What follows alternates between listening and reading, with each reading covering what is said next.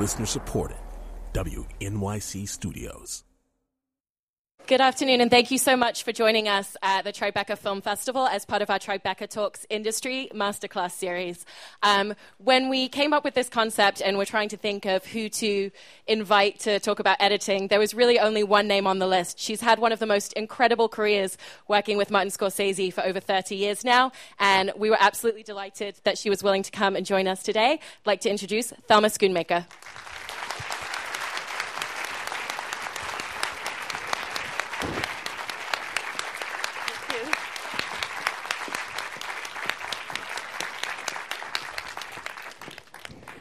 Actually, Marty and I have worked together for half a century.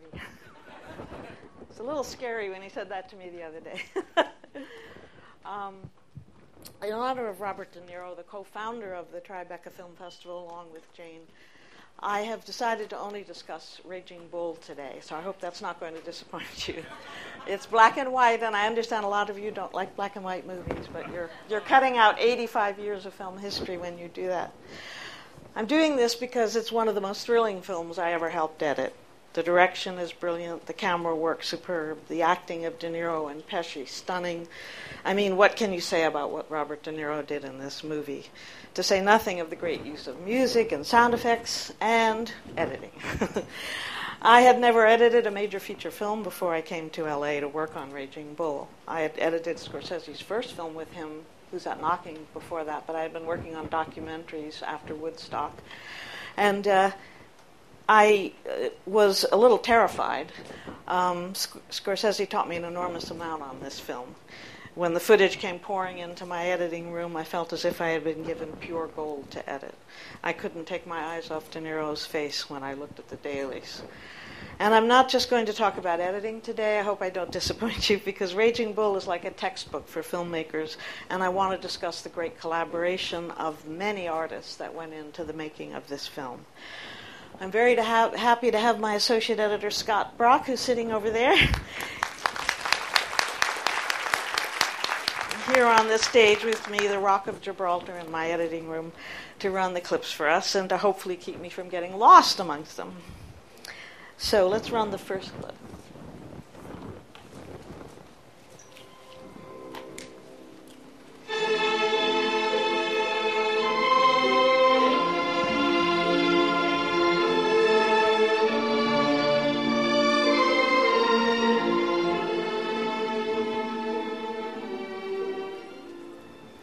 First, I want to explain why Raging Bull was made in black and white instead of color. In preparation for making the movie, Scorsese had shown De Niro the film made by Michael Powell and Emeric Pressburger in England in 1942 called The Life and Death of Colonel Blimp. I will refer to this as Blimp from now on this is because the weight gain De Niro was considering for playing Jake LaMotta was relevant to the movie. You'll soon see why. Scorsese had always been fascinated with the work of Powell and Pressburger and was responsible, along with the British Film Institute, for helping to rediscover the masterpieces made by the two men and for bringing Michael Powell to the United States. Forgive this very brief summary of their history. In fact, Powell and Pressburger went on, uh, Powell and Scorsese went on to become very dear friends, and Scorsese to this day devotes himself to restoring their films and celebrating them. After Scorsese found Michael Powell living in relative obscurity in England, they had a lunch where Michael Powell describes Scorsese pummeling him with fast talking questions about the Powell Pressburger films. And Michael says in his autobiography that after all those years of oblivion, the blood started to run in my veins again. Powell asked to see one of Scorsese's films, and Scorsese showed him Mean Streets, which Michael Powell thought was a masterpiece. And when Scorsese brought him to New York, he demanded to see where it had been filmed. While De Niro and Scorsese were driving Michael around Little Italy, they stopped in to see video of De Niro training to be a fighter in this movie. Scorsese was already beginning to choreograph the camera moves for the fights in the film. After watching the training, videos, Michael Powell said simply, There's something wrong about the red gloves. And Marty said, You're right, it should be in black and white. This was because he had always seen fights in black and white on television, and when his father took him to movie theaters to see fights, they were black and white kinescopes. So it seemed right to Scorsese to film Jake LaMotta's life in black and white. A wonderful moment when one director sparks off another. Michael Powell was to influence Raging Bull in other ways, as you will see later on. First of all, I'd like to show you how Scorsese's design of the fights was so incredibly important, to say nothing of the shots he designed. But uh, he even had different size rings created depending on Jake's frame of mind as he was approaching each fight, whether he was exhilarated or in despair. So, first, let me show you a normal size ring, and then I'll guide you to some of the issues here in this clip, okay? Good luck, people. LaMotta fighting out of a half crowd. Reeves is up against a tough fighter, a man that doesn't know how to back up. LaMotta continues to bore in. LaMotta out of the bottom. Reeves is down. The crowd is urging Jake on. The referee is over Reeves. So that's a normal sized ring. Note the use by Scorsese of flashbulbs. The production spent $90,000 on flashbulbs in those big old cameras, and they became a theme throughout the movie, representing how Jake's progress is being noted by the world. Today, the flashbulbs would be put in digitally, but the fact that the actors playing reporters were encouraged to constantly flash their cameras gave us wonderful moments in the fight sequences. I'll repeat now a clip to show you how the flashbulbs gave us a wonderful edit, and then I'll show it to you again slow motion. Okay?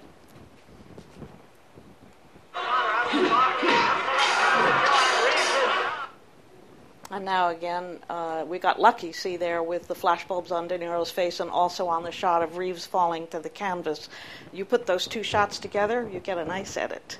Uh, this isn't planned, but you take advantage of these kind of things as an editor always. So here it is slowed down, so you see.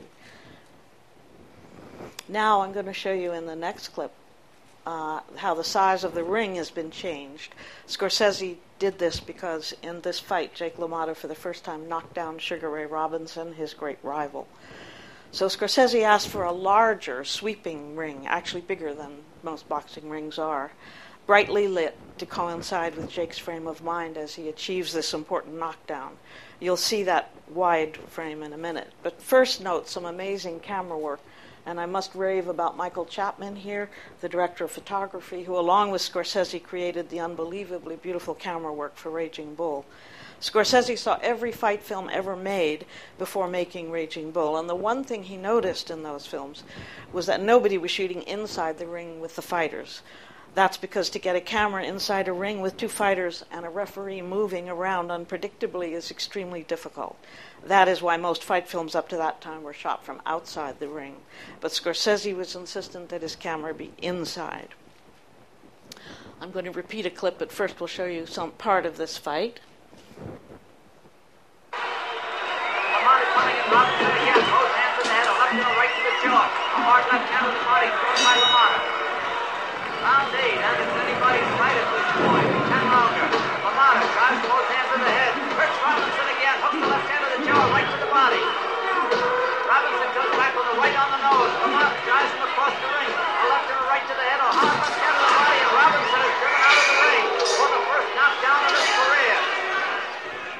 There's a lot to talk about in editing there, but first of all, notice two amazing camera moves. One up from De Niro's foot to him throwing a punch, and the use of a drum sound over the re- round eight sign. And then notice a shot that begins on De Niro, swings around 360 degrees, and comes back onto him again. Unbelievably hard to do with two fighters constantly moving. Again, with an extremely interesting sound effect. I want you to try and listen to the sound effects in this movie because they were created by a genius, and I'll talk about him in a minute.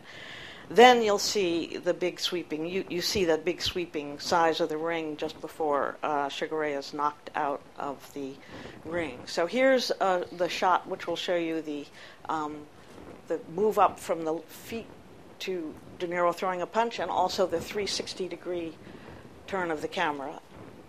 Okay. Right at this point, ten rounder. LaMotta drives both hands in the head. Hurts Robinson again. Hooks the left hand to the jaw, right to the body.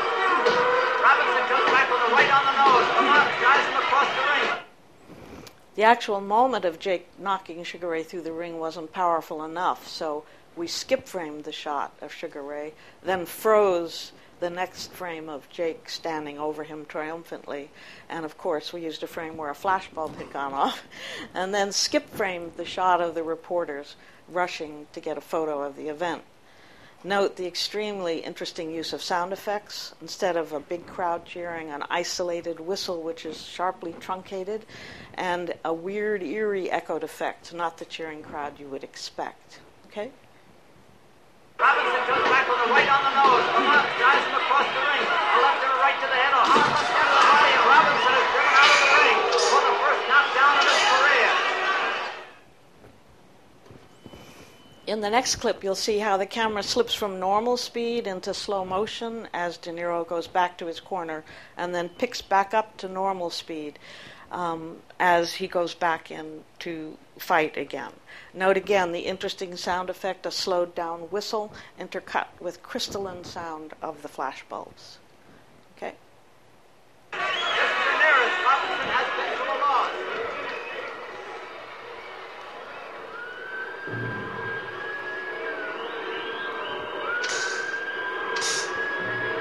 The fight nears its end.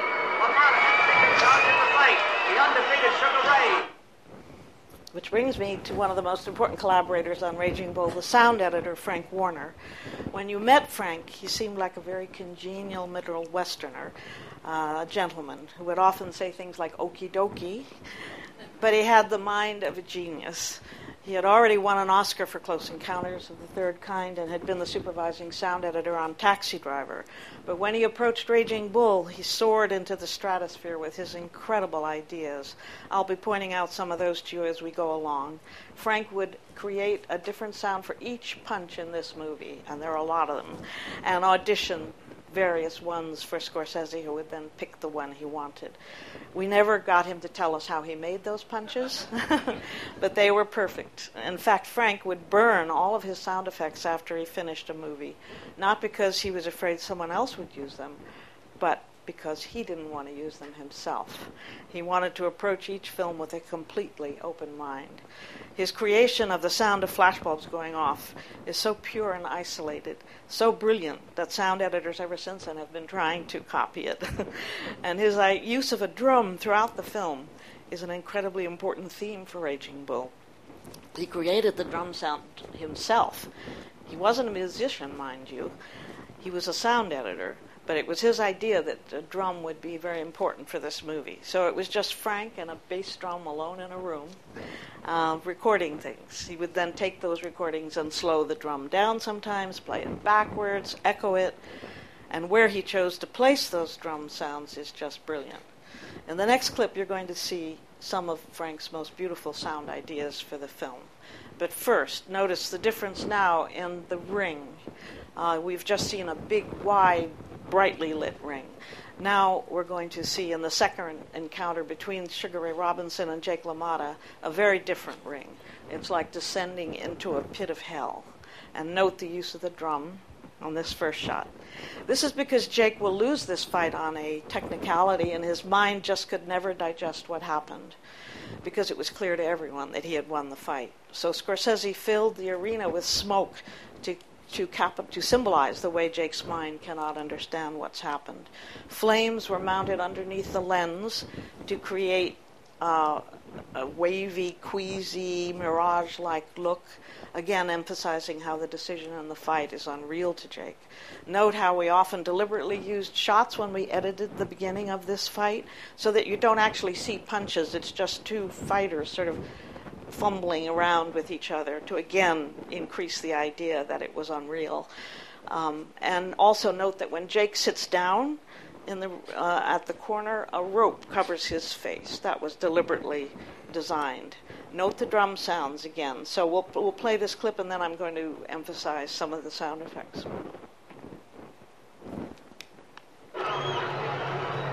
Jake LaMotta and Sugar Ray Robinson meet for the third time. These men are unique, becoming classic rivals. These two men, fierce, powerful fighters, dangerous so much so that no other fighter will go near them. And so they fight each other, three weeks apart. They've each won one. And they'll probably fight again the way it looks now.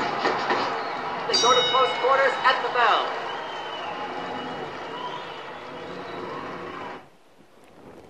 Now we're going to run uh, the second, uh, another chunk of this fight. Note the drum over the round seven sign, and here you'll see some of Frank Warner's most amazing sound effects. Note how in the second shot, as De Niro bounces into frame and throws a punch, Frank uses the sound of a horse shuddering over that shot.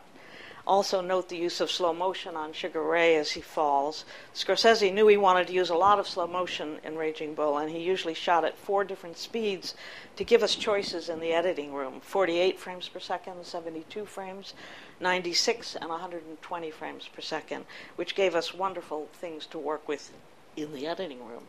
As De Niro returns to his corner, note the isolated whistle sound again and the flashbulb shots, which were done in slow motion. Okay, listen for the horse shudder now here. Round seven with Sugar Ray well ahead on points. The LaMotta may need a knockout. And Robinson is down for the second time in his career. He was down in the last fight too. LaMotta clutches Sugar Ray, takes the count from the referee. Robinson trying to get up. Now we'll just run that, just that tiny little piece, right, Scott? Yeah, I, I will. Listen for the horse shudder again. Yeah. need a knockout. And Robinson is down. Now more of the fight. Note the slow motion shot of Sugar Ray as he gets up, intercut with a slow motion shot of the photographers coming back up. Again, the kind of thing, idea that comes to you when you have a lot of footage like that, and and it uh, just seems right to to bolster Sugar Ray's anticipation of what's coming next. Now another great Frank Warner sound effect. Notice the elephant bray as Jake comes in to pummel Sugar Ray.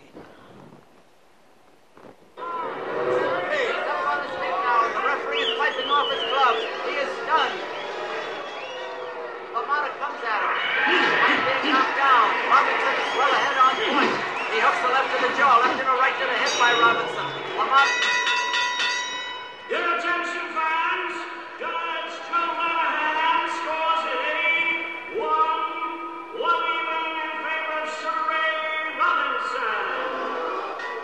There you see why Jake was so upset about this fight, um, and you see the the queasy sort of mirage-like effect created by the flames that are underneath the lens. Here's just a repeat of that wonderful elephant bray. LaMotta comes at him. He's being knocked down. Robinson is well ahead on point. Now, who would think of putting a horse shudder and an elephant bray into a boxing film? Frank Warner, that's who. You'll see more of his use of animal sounds later. Just a small note about the collars on the shirts of the men in Raging Bull. Scorsese wanted to have the actual collars he remembered seeing worn by the mafia in this movie. Very long pointed collars that basically almost obscure the tie. And here you'll see Frank. Go, go ahead. This Joey Tommy tells me every. Here you see Frank Vincent wearing one. You can barely see the tie. This is very typical of uh, the kind of collars worn by the mafia at that time. Here it's the mafia Don, also wearing one. And uh, the extras got very tired of being called in constantly by Scorsese to make sure that the collars were pressed right. He had his parents who used to work in the garment district pressing clothes press the collars because nobody else knew how to do them right. And some of the extras who were called back again and again said the movie was about collars, not Jake LaMotta. But, but it is little details like this that, that uh, contribute enormously to the authenticity of Raging Bull. In the next clip, note that Jake LaMotta, who resents the mafia interfering in his career, does not wear the collar. Some suit looks good, huh, Jack?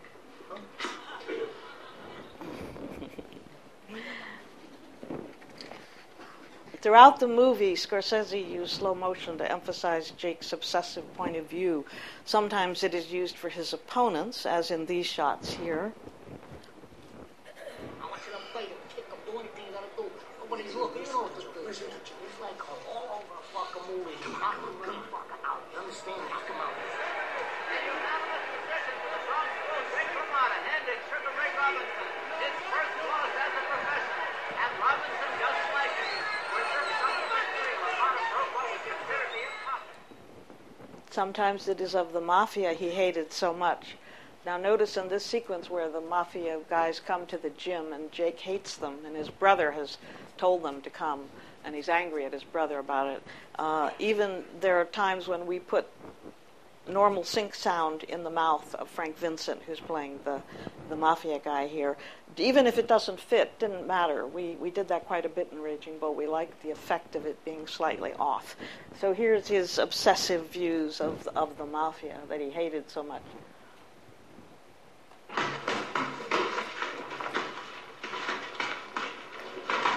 Hey, Vito.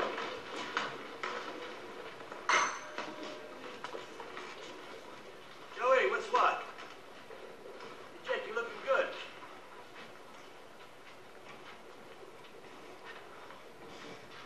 And go. I'm scared Or Jake's obsessive uh, jealousy of his wife Vicky is the other place that that uh, a lot of slow motion shots were done. This jealousy would eventually ruin his marriage.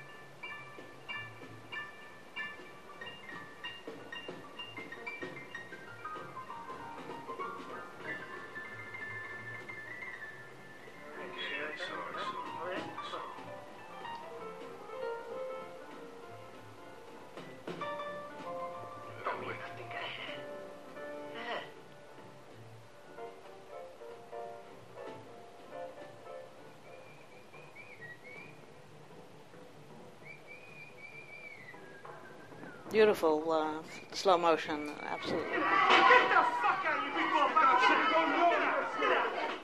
You can imagine what a joy it was to have footage like that to cut with. we loved the fact, of course, when Frank Vincent threw his cigarette away, the way it registers in slow motion. Jake LaMotta bought a 16 millimeter movie camera uh, when he started making money, and Scorsese feels that LaMotta's own home movies may be a better movie than Raging Bull. He feels you can see the disintegration of Jake's marriage uh, in the footage, even though everyone seems to be smiling. So he decided to mimic the home movies as a way to show the passage of time in Jake's marriage and intercut black and white frozen frames of Jake in the ring during the many fights he had as he worked his way towards a crack at the championship. Now, aside from the main title in red in the beginning of the movie, this is the only time the color appears in Raging Bull. We had to hot splice the color sections into the release prints because in those days before digital, there was no way to print black and white on color stock convincingly. It always had a tinge of color to it. So the black and white was printed separately, and the color sections were then hot spliced into the actual release prints. This caused a lot of problems in distribution. Once, when I was checking out theaters during the first run of Raging Bull, I came across a projectionist spooling footage from the movie onto the floor of his booth. Horrified, I said, asked what he was doing, and he replied, Someone made a mistake at the lab and spliced some color footage into this movie. It's supposed to be black and white, and I'm taking it out. this is why we call the projectionists the final editors. So I'm going to run this uh, the home movies clip now. Note the beautiful use of the Mascagni classical music here. A brilliant choice by Scorsese, who scored all of Raging Bull with pre-recorded music. To make the footage look amateurish, we spent a great deal of time making bad edits, jump cuts, and cutting in flash frames from other color movies we had made, the footage that comes in between the takes as the camera slows down. Even some of the tattoo the lab put on the leader and scratching up the actual negative to make it look as if it had been screened a lot of times. We degraded the image optically and desaturated the color as if it was fading with time passing. And Marty personally went into the negative cutting room and took a hanger and scratched the negative. I thought the negative cutter was going to have a heart attack, as they pride themselves on never creating a scratch. So you can see we had tremendous amount of fun jump cutting things. I told Marty I thought his mother should have shot this footage because everybody's head is still in frame, but in, in home movies they usually aren't.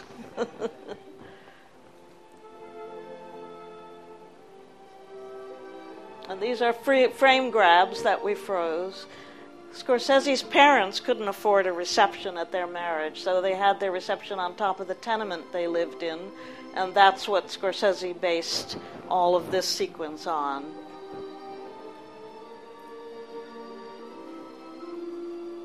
Again, you know, the deliberate bad camera moves. It's Marty's daughter on the left.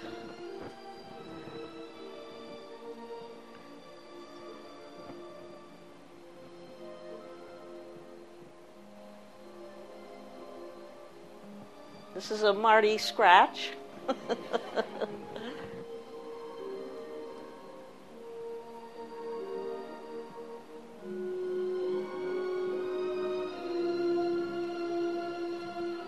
See how the music so beautifully reinforces the sadness of Jake LaMotta's life. The studio tried to get us to use another piece because it was cheaper, but uh, we kept insisting on this one.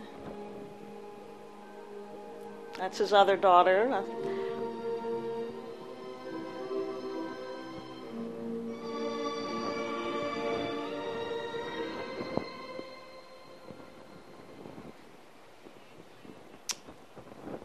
Now, De Niro, as you know, has been utterly convincing as Jake LaMotta. A stunning performance, I think, rarely equaled on the screen. He trained for almost two years to become a middleweight fighter. He could have fought at that weight if he'd wanted to. But he knew that if he didn't look like a real fighter, the film would be undercut. So he trained with incredible dedication. Now, as you may know, also he had to gain weight for the part. First, a moderate weight gain, and then a big weight gain for the end of Jake's career. Here is where Michael Powell against, again influenced Raging Bull. As I have said, Scorsese had shown De Niro the, li- the film my husband made with his great partner Emeric Pressburger called The Life and Death of Colonel Blimp. In that film, the main character has to gain weight also. He also has to age. De Niro didn't have to age quite so much. De Niro was fascinated by the film and, and how convincing the weight gain was and pummeled Michael Powell with questions about how he did it. Here is a clip of young Roger Livesey playing Clive Candy before the weight gain as a highly decorated young army officer.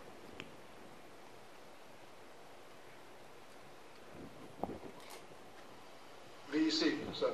Where'd you get? it? South Africa, Jordan Sun. Here is a clip of him as an old man who has gained a considerable amount of weight and age.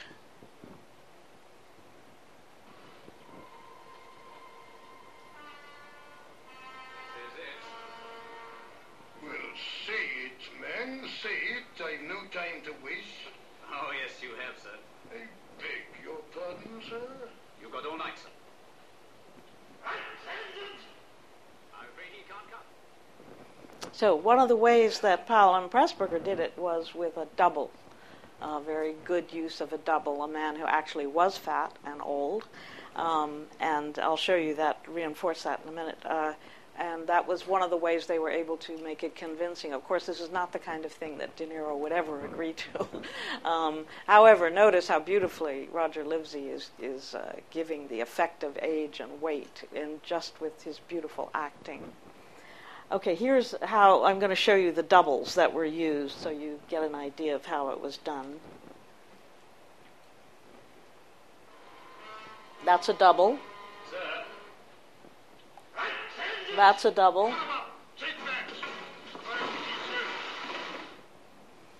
But De Niro wasn't having any of it. Michael Powell was dead set against him gaining the weight and said that Livesey had conveyed his age and weight with acting, which you see in the next clip. Go ahead. You're an extremely impudent young officer. But you damned young idiot. War starts at midnight, haven't you been told? Of course, you, the character is also much older than Jake needed to be, but you see how beautifully Roger Livesey uses body language and alters his voice to be convincing as an old military gentleman. However, De Niro was determined to gain the weight, and after Scorsese shot him at his fighting weight, uh, which you have seen already in the clips, he went away to gain the middle amount of weight while we edited, and then came back to shoot those scenes with the middle amount of weight, then went away again to gain the rest of the weight while we edited, and came back to finish the movie. Unbelievable dedication. Okay. Here are some examples of uh, the weight gain. Back. I can't see nothing with your stomach in the way now. Now, another sequence where his brother has is insulted him in leaving. Look, look, look at Bob's acting here on and this incredibly frightening camera move back because De Niro is now going to go upstairs to confront his wife.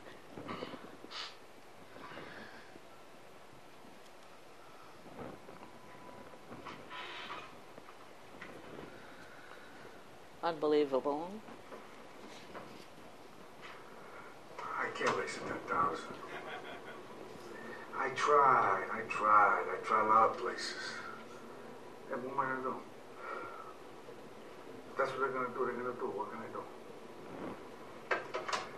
But fuck them, I'll do what they're gonna do. Now I'm to show you a scene which is about editing. um, and this is one of the hardest things I've ever had to do in my life. Um, that is because uh, the scene was completely improvised by two great actors, as most of the dialogue was in Raging Bull De Niro and Joe Pesci. And when Scorsese shoots improvisation, he always has two cameras so that any improv one actor goes off on is covered with the other actor's response. But in this case, he was shooting in what was Jake LaMotta's actual kitchen, and it wasn't big enough to get two cameras into the room. So reluctantly, he had to shoot each actor separately, and then we had to try and make that one the wonderful improvisations they came up with work together as if it was a scripted scene. It took almost a month for me to wrangle the footage into some sort of shape, and even today I can see where I was having a little trouble. It was extremely hot, and the babies were crying a lot during the shoot. I'll show you a clip of that in a minute. I love cutting improvisation, and my experience as a documentary film editor was very helpful here. With documentaries, you're given a great lump of raw material, and you have to find a story in it. The same is true of improvisation. The editor has to shape the raw material almost as if you're sculpting a piece of clay. Scorsese used as a basis for this scene where uh, Joe Pesci is trying to get De Niro to fight a fighter that he doesn't want to fight. Um, he used as a basis for it his own confusion when his agent is explaining movie deals to him percentages, grosses, etc. They're incomprehensible, and he keeps saying, Tell me again to the agent. So uh, that's how they base this.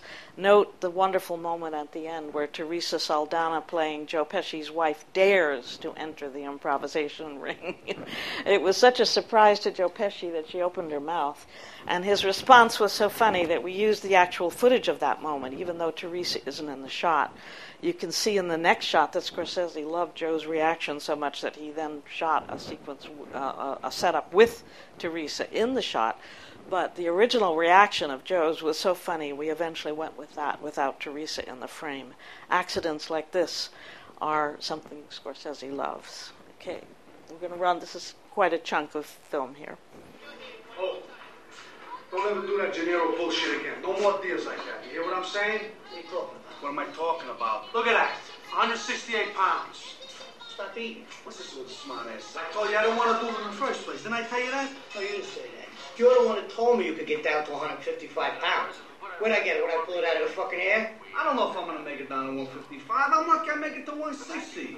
And on top of that, you signed me for a fight at 155. And if I don't make the 155, I lose $15,000. That's right. Oh, you're supposed to be a manager. You're supposed to know what you're doing. I did just what I wanted to do. That's what I'm worried about. You did it. You want a title shot? What are you talking? You want a title What, is, shot? what am I? What, what am I in a circus over here? I asked him. He's got more sense about this. What are you You've been doing? killing yourself for three years now, right? There's nobody left for you to fight. Everybody's afraid to fight you. Okay, along comes this kid Janiro. He don't know any better. He's a young kid, up and coming, and fight anybody. Good, you fight him. Bust his hole. Tear him apart, right? What are you worried about? What's the biggest thing you got to worry about? The Don't weight? about the weight. You worried about the weight? What are we arguing about for? I just said the weight. Okay, let's say you lose because of your weight. Are they gonna think you're not as tough as you were? You're not the same fighter?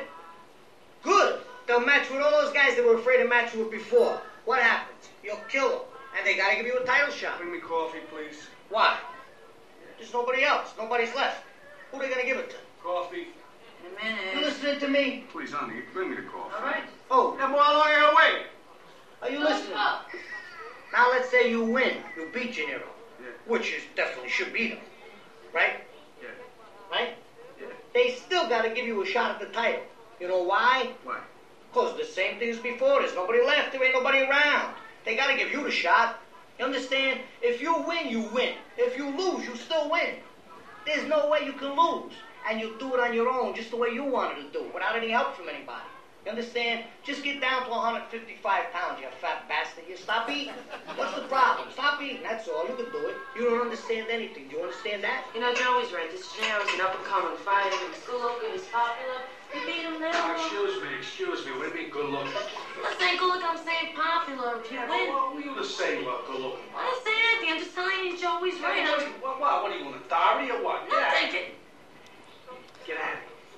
Take the baby and get out of here. Everybody, all the sons an authority about this. She's telling me, where'd she find out he's good looking, first of all? She didn't mean nothing. Boy, it's true. You cleaning?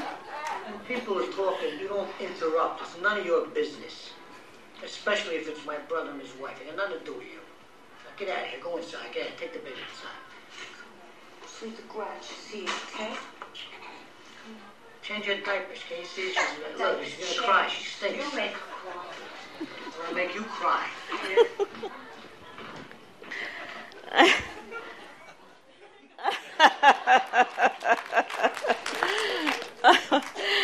Um, now, uh, they were shooting under unbelievably difficult circumstances. As I said, it was hot. The babies were crying. So now here's some footage from the outtakes. It's very poor quality of what they were actually uh, putting up with. You'll see how De Niro was able to retain that incredible look on his face with, with what he was dealing with. Watch this.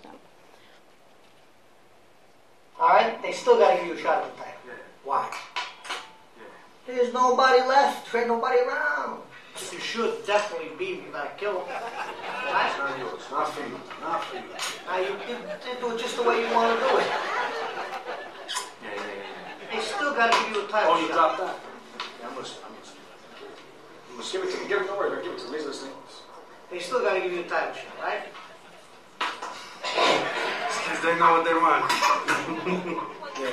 So he wants to fight you? Good. We'll Yeah. fight him. We'll bust his hole.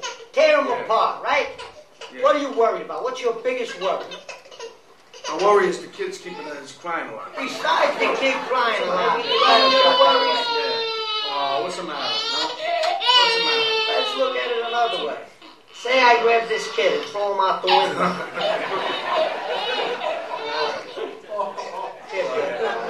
Look at he gonna be.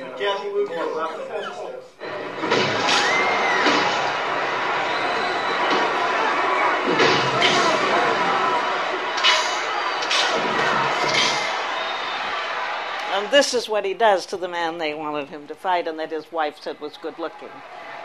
Listen to what Frank Warner's doing here.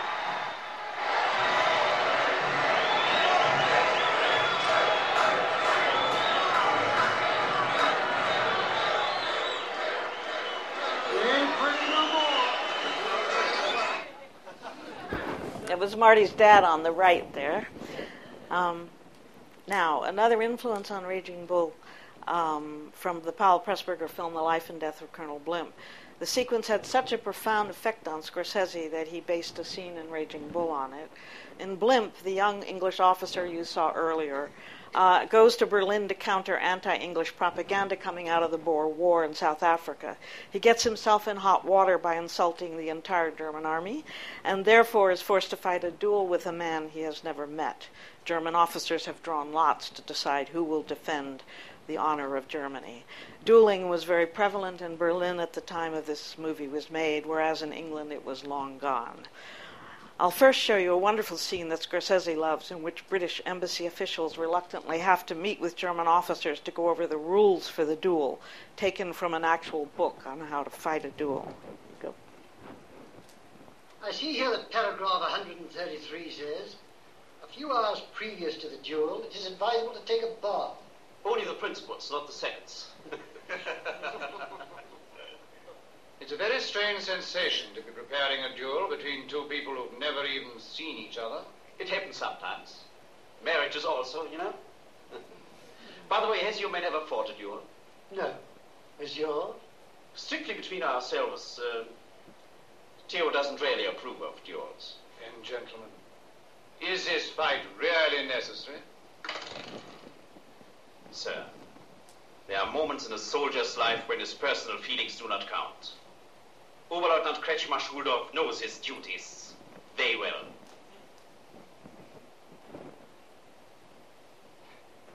The dropping of the pen sound effect is worthy of Frank Warner, I think. Um, now, a very abbreviated version of the elaborate and funny preparations for the duel, which fascinated Scorsese so much. Uh, and I'll talk a little bit over that. Okay.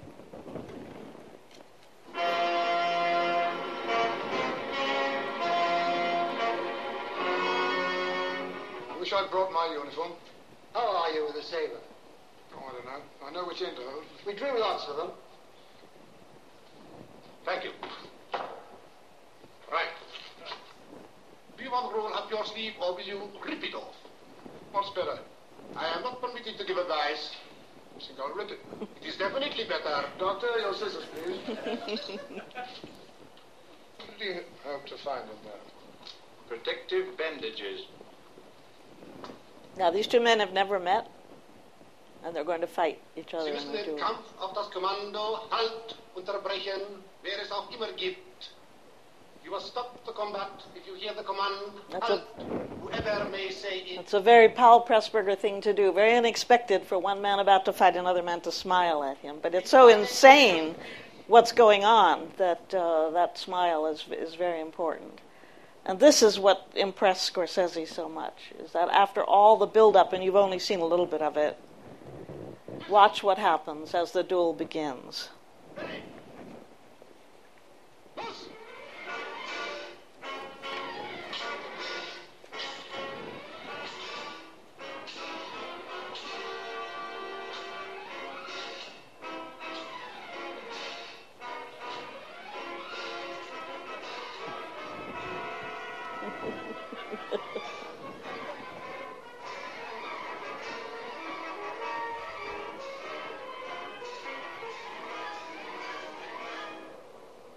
Scorsese couldn't get over the fact that Powell and Pressburger had the guts not to show the duel.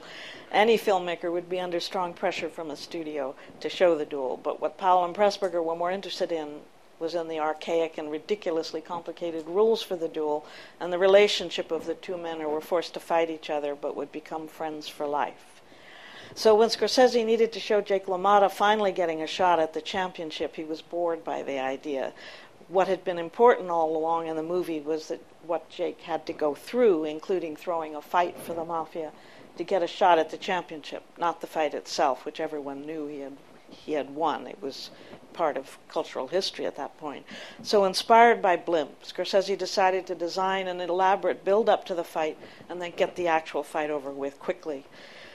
This is the amazing Steadicam shot that I'll show you now. For those of you who don't know, the Steadicam was devised so that a cameraman could have a camera strapped to him that had devices to compensate for his movement, so he could walk with it and do complicated camera moves without having to lay tracks or use a crane.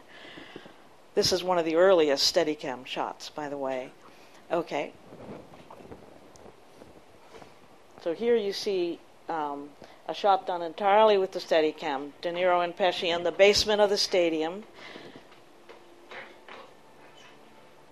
Cameraman is now going to walk backwards in front of them, making sure to keep them in frame and guided by someone behind him holding onto him so he doesn't trip or bump into anything. This includes having to go up steps backwards, and very hard to do this well.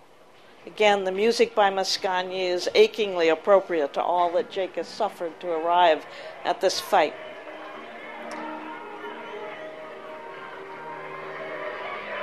Cameraman just went backwards up those stairs.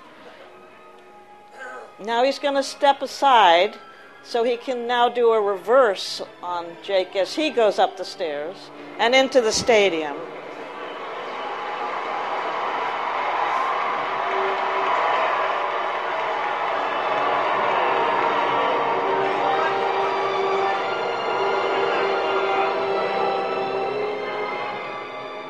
1,200 extras for this shot. Now the Steadicam operator is going to step backwards onto a cherry picker crane that's going to lift him up into an overhead view of the arena and the ring. At this point, the announcer wearing the white jacket on the right and holding a microphone was supposed to begin his introduction of LaMotta, but he was scared stiff. And in spite of the assistant director jumping up and down and shouting at him, Talk, talk, he stood there mute. So, using a little artistic license, I started his introduction over the wide shot and then cut into him in sync in the next shot. Scorsese designed this shot for the title. Then Scorsese said to me, Let's just get the fight over with quickly. He wasn't interested in it since the end result was already known.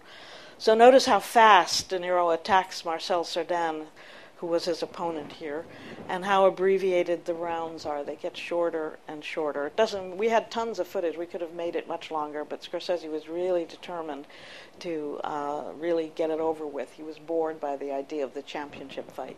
Okay.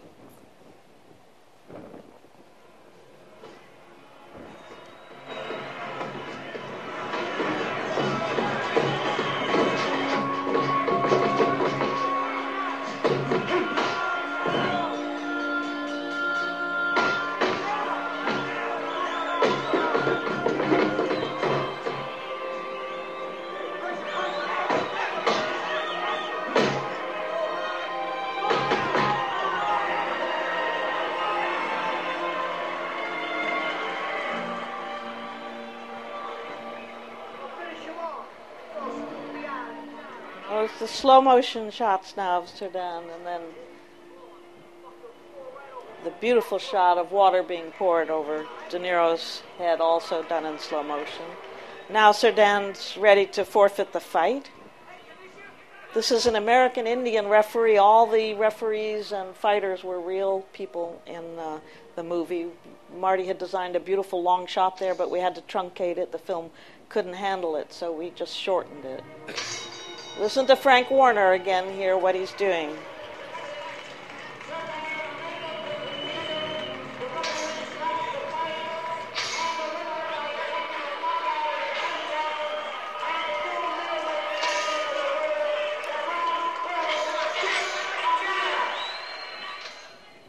And now for the last fight sequence I'll show you, the final fight between Jake LaMotta and his great rival Sugar Ray Robinson. I want to apologize to you for the brutality of this sequence, but it is part of the point of making the movie. Boxing is insane, um, and in my opinion, I think it should be banned. Scorsese had an amazing design for this fight. First of all, he decided to use the actual voice of the announcer that was on the kinescope of the real LaMotta fight. He said to me we would never again get that kind of poetry if we asked an uh, actor to redo it. First, you'll see images that Scorsese saw when he went to a prize fight with De Niro. He didn't want to go to one, but De Niro insisted. And there he saw some amazing images which are in this movie. The blood-stained sponge uh, that is used here um, is uh, the first image that he saw. And notice Frank Warner's dark sound effects, animal sounds, and distorted sounds from the crowd. As, Jake hand, as Jake's handlers try to revive him, notice how Scorsese makes it seem almost as if they're giving him extreme unction before his death.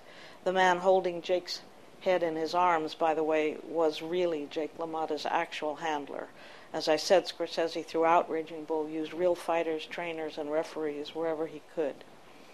Notice the animal breaths also put in here. Okay, we can run the first part.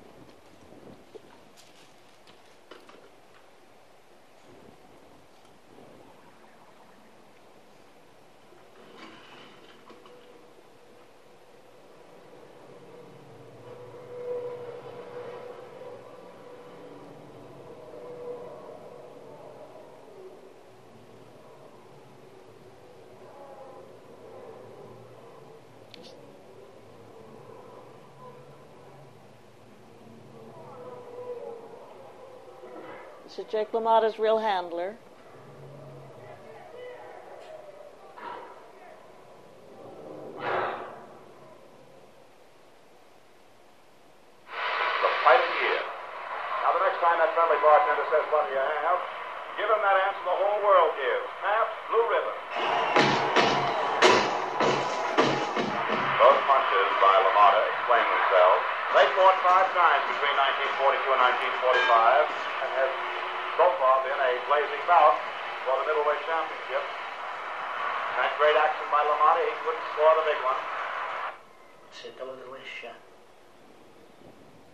Sorry, Scott, is the next one going to start with the commercial again?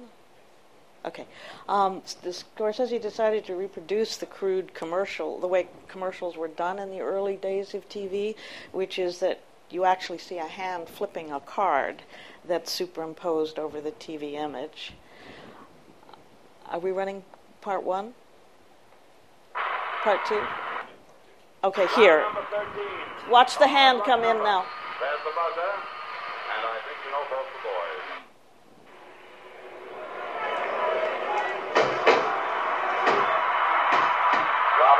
LaMotta. He's hurting him now. We have LaMotta on Spear Street holding on. Well, certainly that was one of the most damaging evidences of punching that you have seen in recent years. Come on!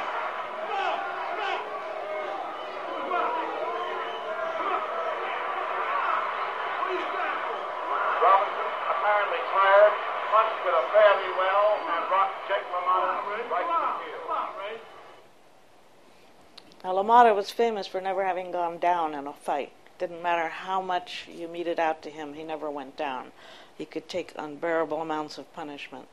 In the next clip, the camera has a rheostat affixed to it so that as it slows down, as Sugar Ray backs off and tries to figure out what the hell he's going to do to get LaMotta to go down, uh, the exposure will change automatically as the speed of the camera slows down. Um, and uh, Frank Warner gave us a wonderful lesson here, which was that at an important moment like this, where maybe some filmmakers would have people cheering and saying, go for it and kill him, uh, instead he said the most important thing you can do at a moment like this is to take the sound away, uh, which is what he did. You'll hear it's beautiful and very, very slight sounds of uh, animal breathing. Okay.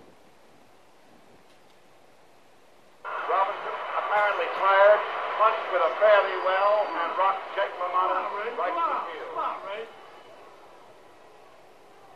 Camera slowing down now. Frank's taking the sound away. Camera's rounding, coming up to speed as he comes in for the kill. Um, are we repeating this clip? Okay. Here it is again, the camera slowing down. Oh, sorry. Stop for a sec. Stop. Yeah, sorry. Um, okay. Uh, this is not going. This is the big clip, right? Okay. What follows is um, a sequence that took us a long time to cut. Scorsese had storyboarded every shot to cut in a certain order, and we had 90,000 feet of film to work with. But as we worked the footage, it became clear that some other juxtapositions might work just as well. We again had many different slow motion speeds and incredible coverage on the beating Jake is taking. De Niro was unbelievably cooperative while shooting the many setups you will see here. He would say to Scorsese, What is the next shot? You're going to get hit in the left side of the head. And then, what is the next shot? You're going to get hit in the right side of the head. Um, of course, there was no fist in the glove, or he would have been hurt. Um, all the while, he had to wear prosthetics for blood and spraying sweat and constantly being made up as the damage to his face got worse and worse. To get the shot of his legs buckling, he had his trainer sit on his shoulders, actually, to, to make that happen. He was amazingly patient, and this sequence took a long time to edit and shoot. What we found, interestingly enough, was that it was Jake's wife Vicky's reactions to what was going on that became the linchpin for the sequence. We didn't expect that, actually.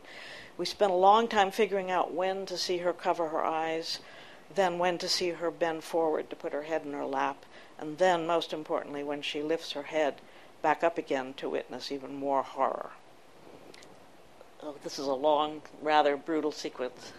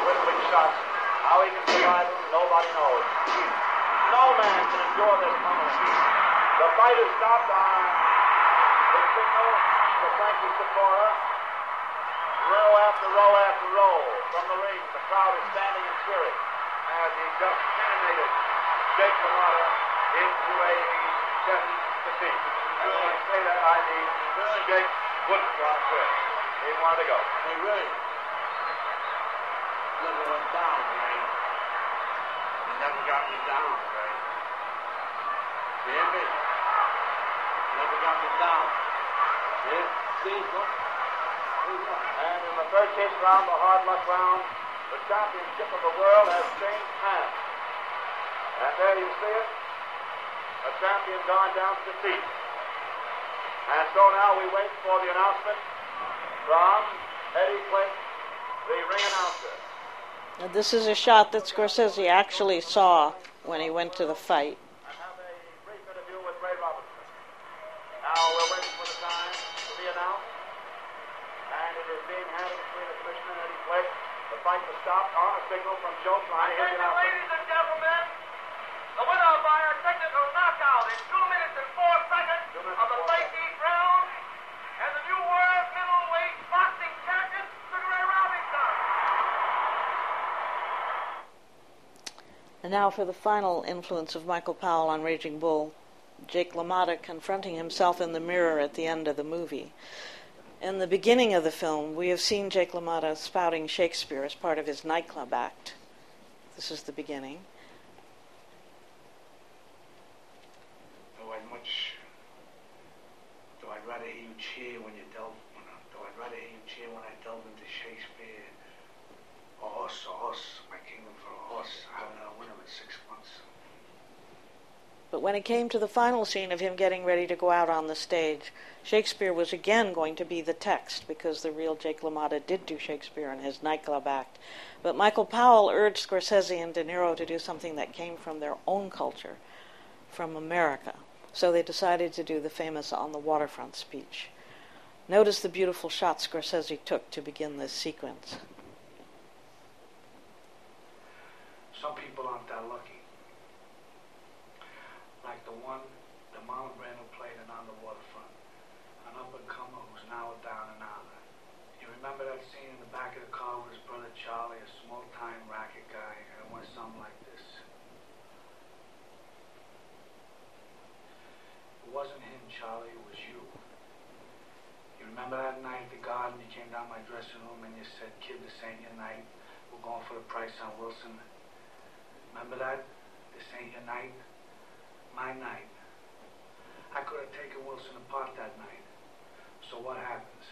He gets a title shot outdoors in a ballpark, and what do I get? A one-way ticket to Palookaville. I was never no good after that night, Charlie. It was like a peak you reach, and then it's downhill. Now, Scorsese and De Niro did 15 takes of this speech, all of them valid in one way or another. No coverage, just Jake confronting himself. They were trying to find just the right attitude for Jake LaMotta as he finally comes to accept who he is.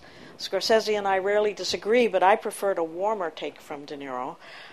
But Scorsese said he thought Jake had to be very cold when he confronts himself. So we screened it two ways, and Marty was right.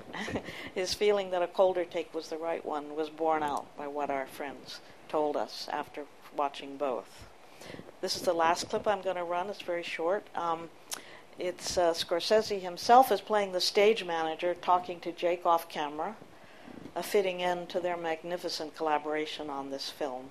Notice Frank Warner's drum as Marty closes the door, and then Frank Warner's final drum sound at the end of the film as it cuts to black.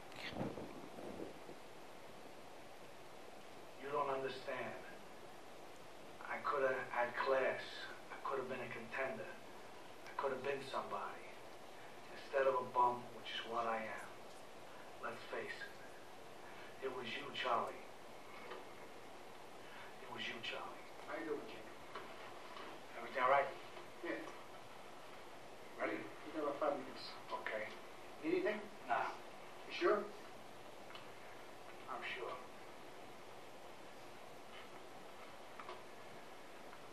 A lot of people out there. Yeah, it's crowded. Really enthusiastic, yeah. Great board stage manager.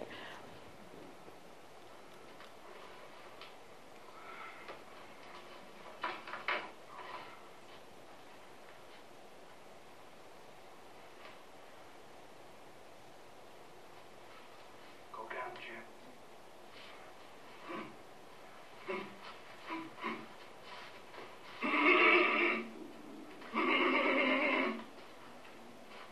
The force, the force, the force, the force, the force.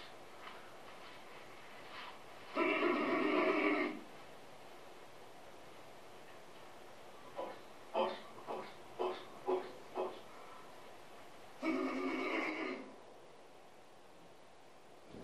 There you have it. okay.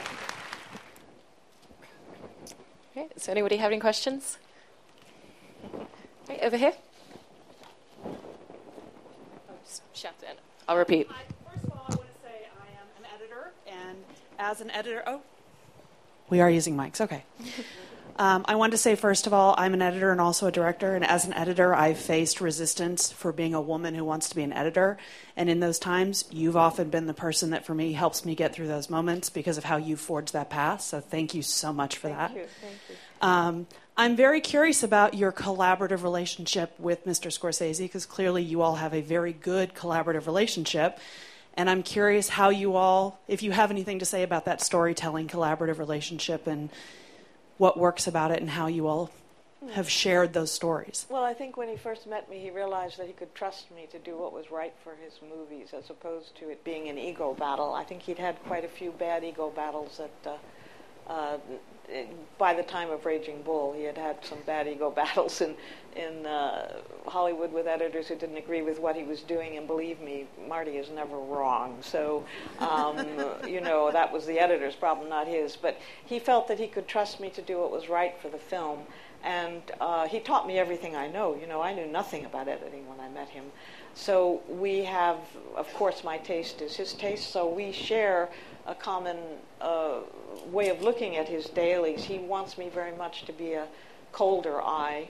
He spent so much time dreaming of the movie, co-writing it, shooting it, that he wants me to look at it uh, in the dailies very coldly and, and tell him if anything's wrong, which it hardly ever is, but to also see things in the footage that maybe he doesn't see. He says I bring out the humanity of what is in his films, but he puts it in there. so, uh, but we, it's a wonderful collaborative relationship. We, we make a thousand decisions every day. He comes into the editing room after I've done the first cut when he's through shooting. And it, it's a wonderful collaboration. We talk about everything, not just movies, but, um, and the movie we're working on, but politics, religion. On the right side of the screen, we always have Turner Classic Movies on all the time, silent, um, so that we're not looking directly at it, but then he'll suddenly say, Oh my God, wait, this director did this great shot here, look at this great. So it's like being in the best sort of film class in the world. Um, but it's just a, an incredibly um, wonderful collaboration. We don't argue, we don't fight. fight. Um, we sometimes have disagreements, but they're resolved by screening different ways. So that's all I can say. I'm sorry. Thank you so much. yeah.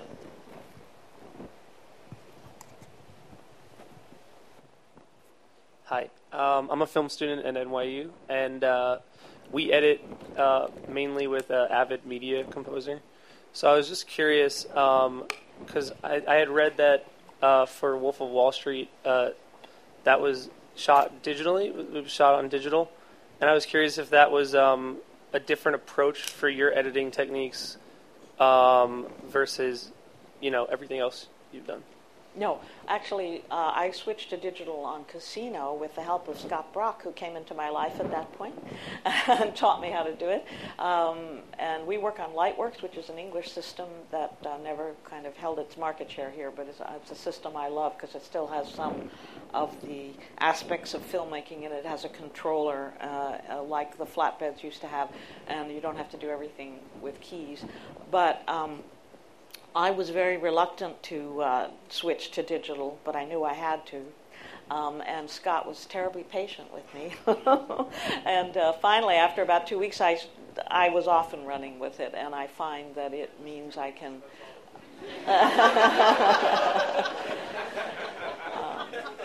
He threatened to make me put a 25 cents in a jar every time I said, I could do this easier on film. Um, but anyway, uh, I find I experiment a lot more now with um, digital editing because I can make a copy of my edit in a flash. When I was doing it on film and Scorsese wanted to see a different way, I would have to take apart the edit, hang it in the bin, remember how I put it together, do another cut, and then if we didn't like that, put back the original cut. And that took a lot of time. Now, Scorsese liked that time. He liked to walk around and think about the movie and think about the footage. And he also liked on the flatbed, I would run back and forth uh, and he could get a view of all the other uh, shots that were possible for a sequence. Whereas now, with digital, I just jump down the timeline. He gets one split second to see it. It drives him nuts. But um, I, you know, so we, I switched long ago. However, uh, in fact, Wolf was shot on film but edited digitally. Everything is edited digitally now. It's very hard, I think, to, and all the labs are closing, which is very tragic. It's, it's very upsetting for us, but uh, there's nothing we can do about it. Great, we have time for just one more. Thank you. Hi, I'm an actress and um, self taught film editor, and I started maybe four years ago or so. And um, I guess I'll stand. Um, I'm wondering, uh, sorry for the broad question, but what advice would you have for. What is what? What advice would you have for young editors, for people coming up? Oh, dear. Yeah, well, Yeah. You know, I, I, it's hard for me because I live in an ivory tower. You know, I Mhm. working for Scorsese is the best job in the world, Yeah. and um, I haven't had to look for work uh, ever since I started working with him. Mhm. So it's very hard for me to advise. I'm not out in the cruel world. Yeah, um, no, I'd love like your you. perspective. really. Sorry? Yeah, I'd love your perspective. Well, I would say that um, the only thing I always tell people is to just try and get your foot in the door. In the film business, if you get your foot in the door, people quickly evaluate you and see if you've got what it takes, and they give you uh, chances. So I would do anything to get my foot in the door. I would work for free. I, I would do anything. Uh, that's the only advice I can give you. I'm sorry, but No, that's great. Thank you so much. Great, that's all we have time for. Thank Thank you you. so much.